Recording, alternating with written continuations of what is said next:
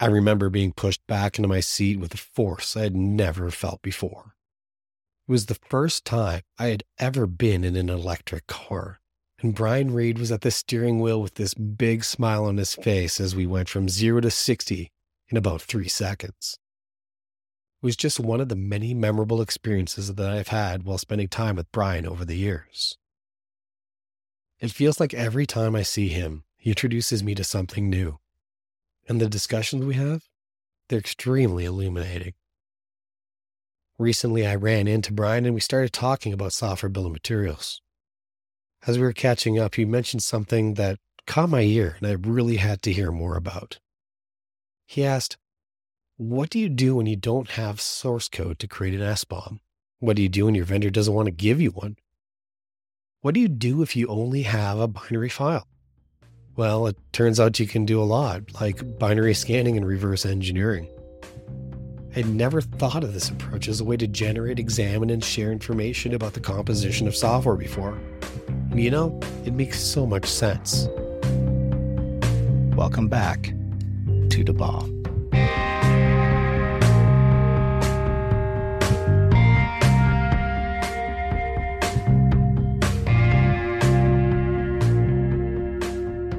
Welcome back to daBOM. I'm here with Brian Reed from NowSecure. We were talking at RSA quite a bit about software bill of materials. We get to meet each other in person a few times a year. And when we do, I just can't stop talking about some of the latest and greatest technology that you've been involved with and what's happening in the industry. But before we get into that, I want to know a bit more about Brian Reed. How did you get into the space of technology and security? My security journey is the last 17 or 18 years, but I come from application development, databases, middleware, tooling, all of that throughout my journey. I've been around for a few years. I graduated college in the late 80s. I actually got involved early on in a tech startup that was started by a graduate student when I was in college. Like many tech people today, all the way back at the end of the 80s, I started in tech. And from that startup, then moved my way through other early stage companies, mostly eventually wound up working on some pretty cool technology people use today, like Visual Studio, Visual Basic, Microsoft SQL Server. Was in the database world for a long time I helped create uh, data warehousing and Crystal Reports and things like that. Then I got involved in middleware.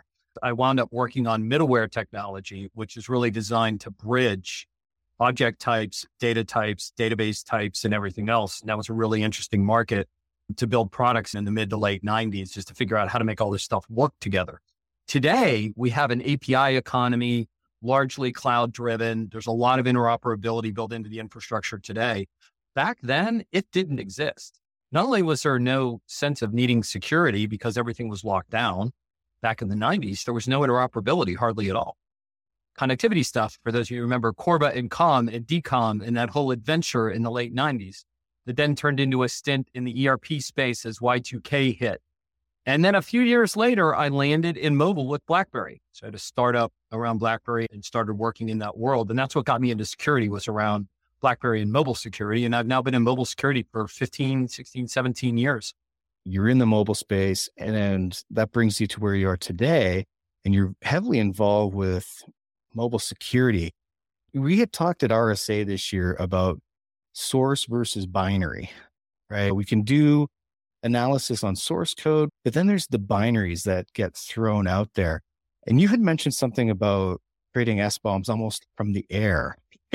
For most organizations, they will have access to source code. And through access to source code and the tooling they have from their existing vendors, or they can buy a tool that allows them to generate an SBOM. And that SBOM is going to crawl your repo. From the source code, it's going to give you an accurate list of what's all the tech, you know, what are all the libraries, first party, third party code frameworks, you name it. They're available in this. And then there's legislation coming. The government's going to mandate that software vendors provide the SBOM, a transparency model. SBOM is the ingredients list, realistically. And we have ingredients list on our food, but we don't have it on our software. I always go back to the ingredients list. If I am not the maker of the software, and if the software is not open source, and if the software vendor doesn't provide me with an SBOM, how do I know what's in the binary? So there's this interesting world where vendors, they're able to take a binary and analyze it and actually produce what are the components in the app. It's not the same as source, but it tells you either indicatively or accurately, hey, we found that this was written with Objective C. We found that it has these 10 libraries in it. We found these two transitive dependencies in it. So the source code is going to give you accuracy, but the binary is going to give you visibility at runtime of the application when you don't have a source code based SBOM. So that creates an interesting scenario now for certain use cases where I may need to be able to use an app, but I don't know what its ingredients are. So I want to try to know what those are. It's a whole kind of interesting way to turn the whole thing on its ear. We work with a lot of organizations and their source of applications is the App Store. They download and buy mobile apps from the App Store. Apple and Google don't have a way to transmit an SBOM with a file from the App Store. But if you can scan an IPA or an APK and say, hey, here's a list of components we discovered in it. Here's a list of API endpoints we discovered in it. Here's a list of geographies we discovered data is getting transmitted to Russia and China, those sorts of things. That provides you with some sense of understanding of what's actually going on in that particular application. When we talk a bit about not having the source code, and in those situations where you're not going to get a software bill of materials, but you still want to know. I think that's extremely important use case. And it's something that I've never heard about before we started talking. On the SCA versus SBOM front, there's like a lot of memes going around the internet says, oh, pull the hood off, Scooby Doo, and it's an SBOM is just SCA under the covers. What are your thoughts on that comment? If we go to first principles of building an application security program, you are going to buy and deploy multiple tools and techniques. A mature application security program will have SAST and DAST and SCA and pen testing, probably some API security in there. And to a large extent, it takes a village to build a first class application security program. Now, there are a handful of vendors that have many of those tools. Sometimes you have to buy each of those individual tools from different places or use a mix of commercial and open source. I think the same thing here is SBOM is just another one of those, meaning SBOM is your ingredients list, but it doesn't tell you if there's poison. SCA tells you if one of the libraries is poisoned. The use case of what you're trying to do with them is different. The SBOM is telling you what are the ingredients in my app, whether I get that from source or binary. The SCA is saying which of these libraries have known vulnerabilities and potentially can help you patch it or replace it depending on whose SCA you're working with. I was in the food and beverage and medical business for a while they track the supply chain of all the ingredients. So if you have a drug that turns out to have something bad and they recall it, they can trace all the way back to a source ingredient that went into the drug. So they know what batches to recall for a given drug. And that's the same thing here is SBOM tells me what's in it. SCA tells me if some of those things are vulnerable. As an industry, we're finally talking about software transparency, which is what's in my apps. What does it mean to have these in my apps? And what are potential risks or liabilities for what's in my apps? If you tie that back to this binary analysis, that source generation, when we talk about source versus binary, how do you see an SBOM coming out of a binary flowing into a business or a security organization? There's two interesting things. There is how do I generate it slash where do I push it? Where does it go? Where does it get pulled into? And then there's the what do I do with it? Okay, I've got this data. Now what do I do with it? Because to an extent, to a degree, the SCA side is more of what I'm worried about. It's less about what's in the ingredients and it's more about what's vulnerable in the ingredients. In the last 18 months, we've had two major third party vulnerable or malicious libraries that hit mobile. Remember Heartbleed and OpenSSL? Or any of the apps I'm using, not ones I built, ones I've downloaded, I'm using. Aren't, do any of them have Heartbleed? Should I be worried about any of the apps? Last fall, there was something called Pushwoosh. Pushwoosh is a push notification library used in that 97% of the code that you talked about. Very widely, there are over 8,000 apps in the public app stores that use Pushwoosh. It turns out that it was dormant as Russian malware and activated as Russian malware at some point after the Ukraine war got started. And so last fall, there was an announcement that Russians were harvesting data using the Pushwoosh library from over 8,000 apps. And those were apps that were built into apps for the US Army, for Unilever, and for another number of other 8,000 publicly well known organizations had used what they thought was a safe commercial library that was a front for some Russian nefarious oriented activities. Hey, what I did is I said, hey, I'm going to go look at the ingredients list I have for these apps in the App Store and tell you where it matches up. And that's a real use case. Like when it, there becomes a known issue with a given library, whether it's a legal liability issue or it knows to transmit data to China, it's malware, it's vulnerable, you want to be able to look back at the ingredients list. So that gives us the use case of the how and why. Now, the data transmission question you started with is interesting. There's some great OWASP resources out there and tools out there for leveraging SBOM data. The most mature work we've seen with people working with SBOMs is they have databases inside a number of banks for example, and healthcare companies where they are tracking it in centralized databases and trying to track their inventory and they're looking at risk, but they're also looking at the security vulnerability risk, but they're also looking at what's interesting about it is there's a lot of conversation about should I have it? How do I do it? Where do I put it? One of the most important issues I think is what are you going to do with it anyway? Why are you going to do it? You said something really important about scanning those 8,000 apps and coming out with these are vulnerable and it's the true positive nature of this. This is almost a third use case for SBOMs. We have the SBOM of the things that we generate. We have the SBOMs for things that we consume. And then the SBOMs that come out are never even realize that there could be another use or another use case for almost a proactive generation of SBOMs to answer a specific question.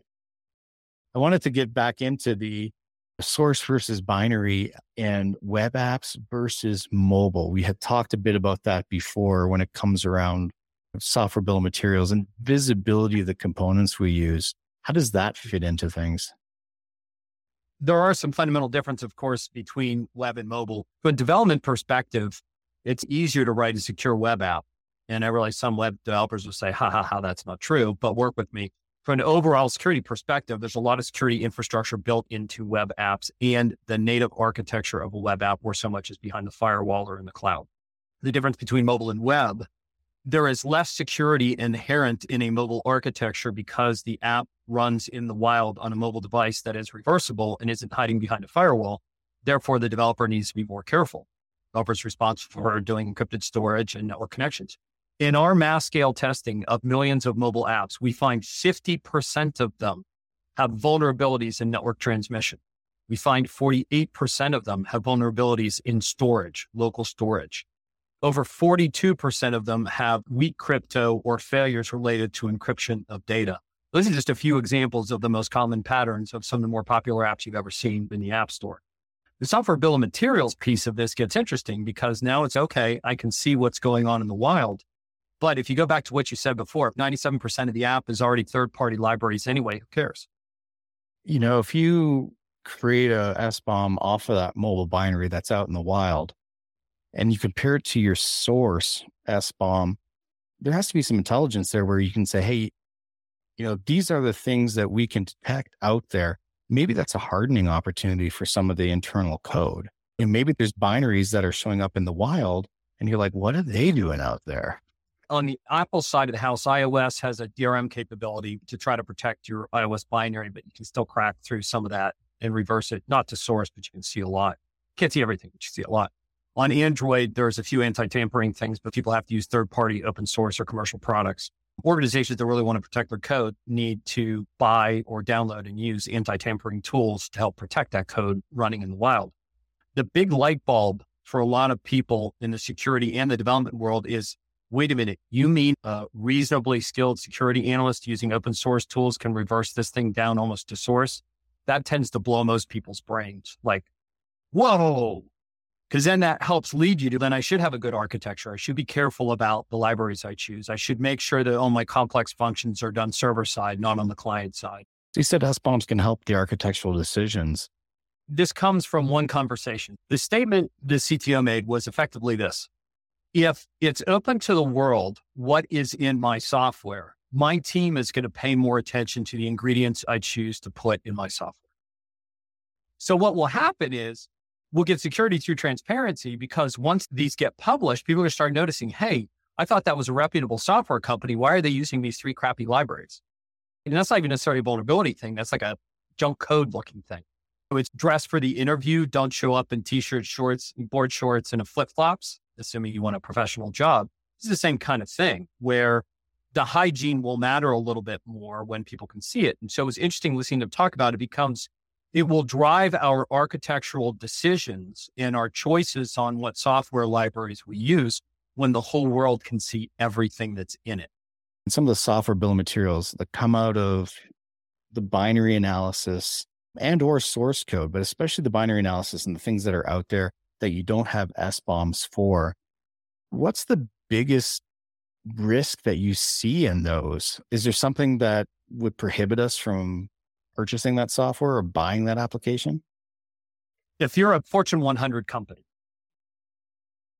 do you want your customers seeing that your developers have used libraries that were built in Russia or that send data to China or things like that?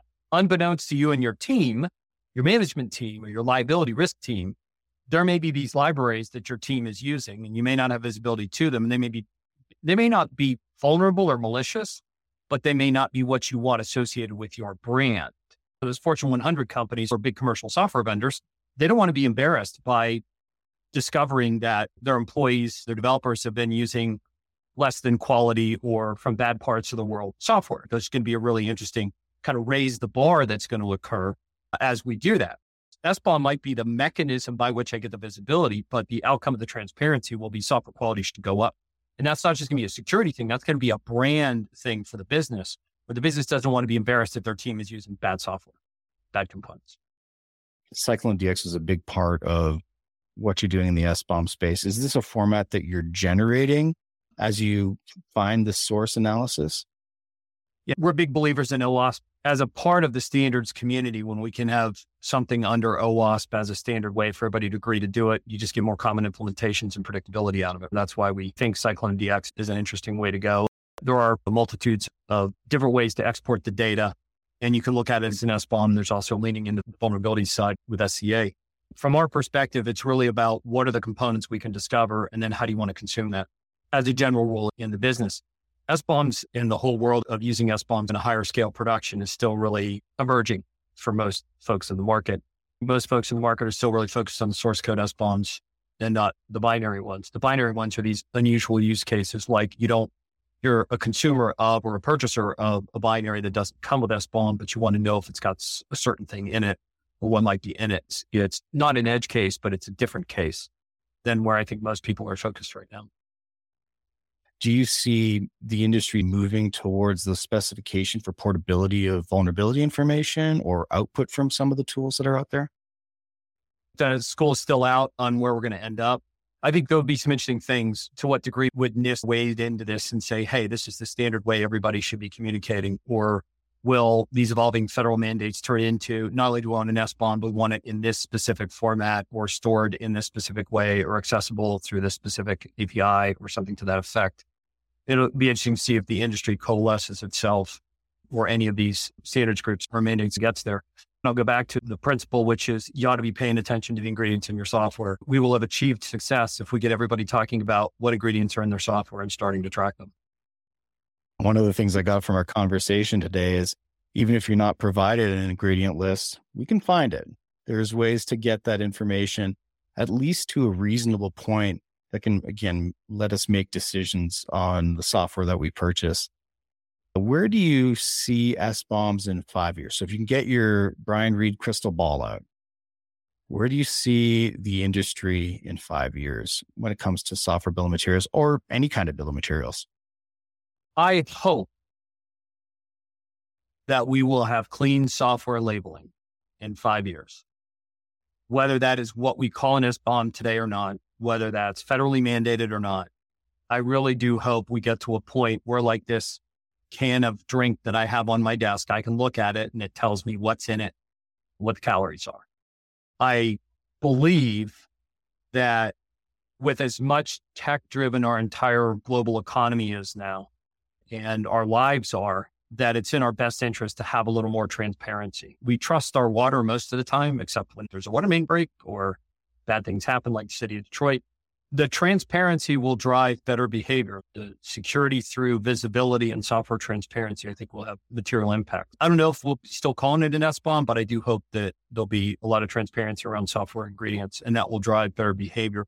The comment I made about the CTO and the architectural decisions, I think, are true. I really do think that once it's transparent about what every piece of software has. People will make better choices of what libraries they use. That actually might even grow a better third party library ecosystem where people will pay for better libraries and they'll want to show up as the primary ingredient in applications built by the major software vendors. There's a whole interesting world around how a library maker could benefit from software transparency and SBOMs as well.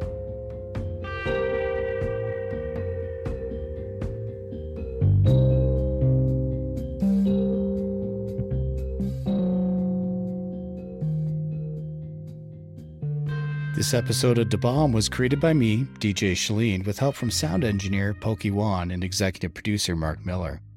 The show is recorded in Golden, Colorado, and is part of the Sourced Podcast Network. We use Captivate.fm as our distribution platform and Descript for spoken text editing. You can subscribe to daBOM on your favorite podcast platform. We're going to be releasing a new episode every Tuesday at 9 a.m. I'll see you next week as we continue to diffuse daBOM.